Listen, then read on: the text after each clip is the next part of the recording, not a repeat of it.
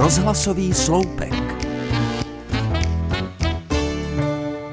Hodně se teď mluví o rovných příležitostech mužů a žen.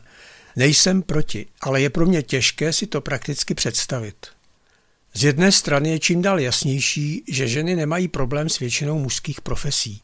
Slouží u policie i v armádě, řídí autobusy i letadla a některé z nich zvládají podélné parkování daleko líp než já.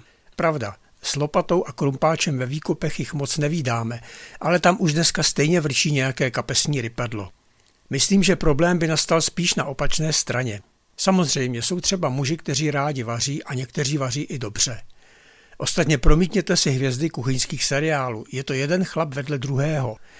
Jenže jejich jídla jsou umělecká díla, potřebují pro ně nejlepší suroviny a čas není jejich pánem. Nevím, jak by se tvářili, pokud by měli převzít trvalou starost o výživu větší rodiny s omezeným rozpočtem. Tedy něco, co bez světla reflektoru zvládají tisíce žen každý den a ještě přitom stihnou chodit do práce. S péčí o děti je to stejné.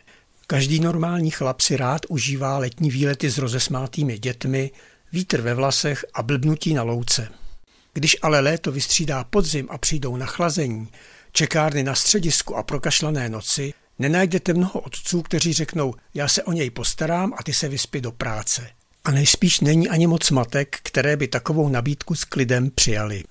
Nechci tedy tvrdit, že všechny ženy jsou andělé a všichni muži nezodpovědní flinkové, ale nemohu se zbavit dojmu, že lidstvo přežívá přece jenom hlavně díky ženám, zatímco pokud mu přežití někdo komplikuje, většinou je to muž. Vychází mi z toho nemoc příjemný, ale celkem jednoznačný závěr.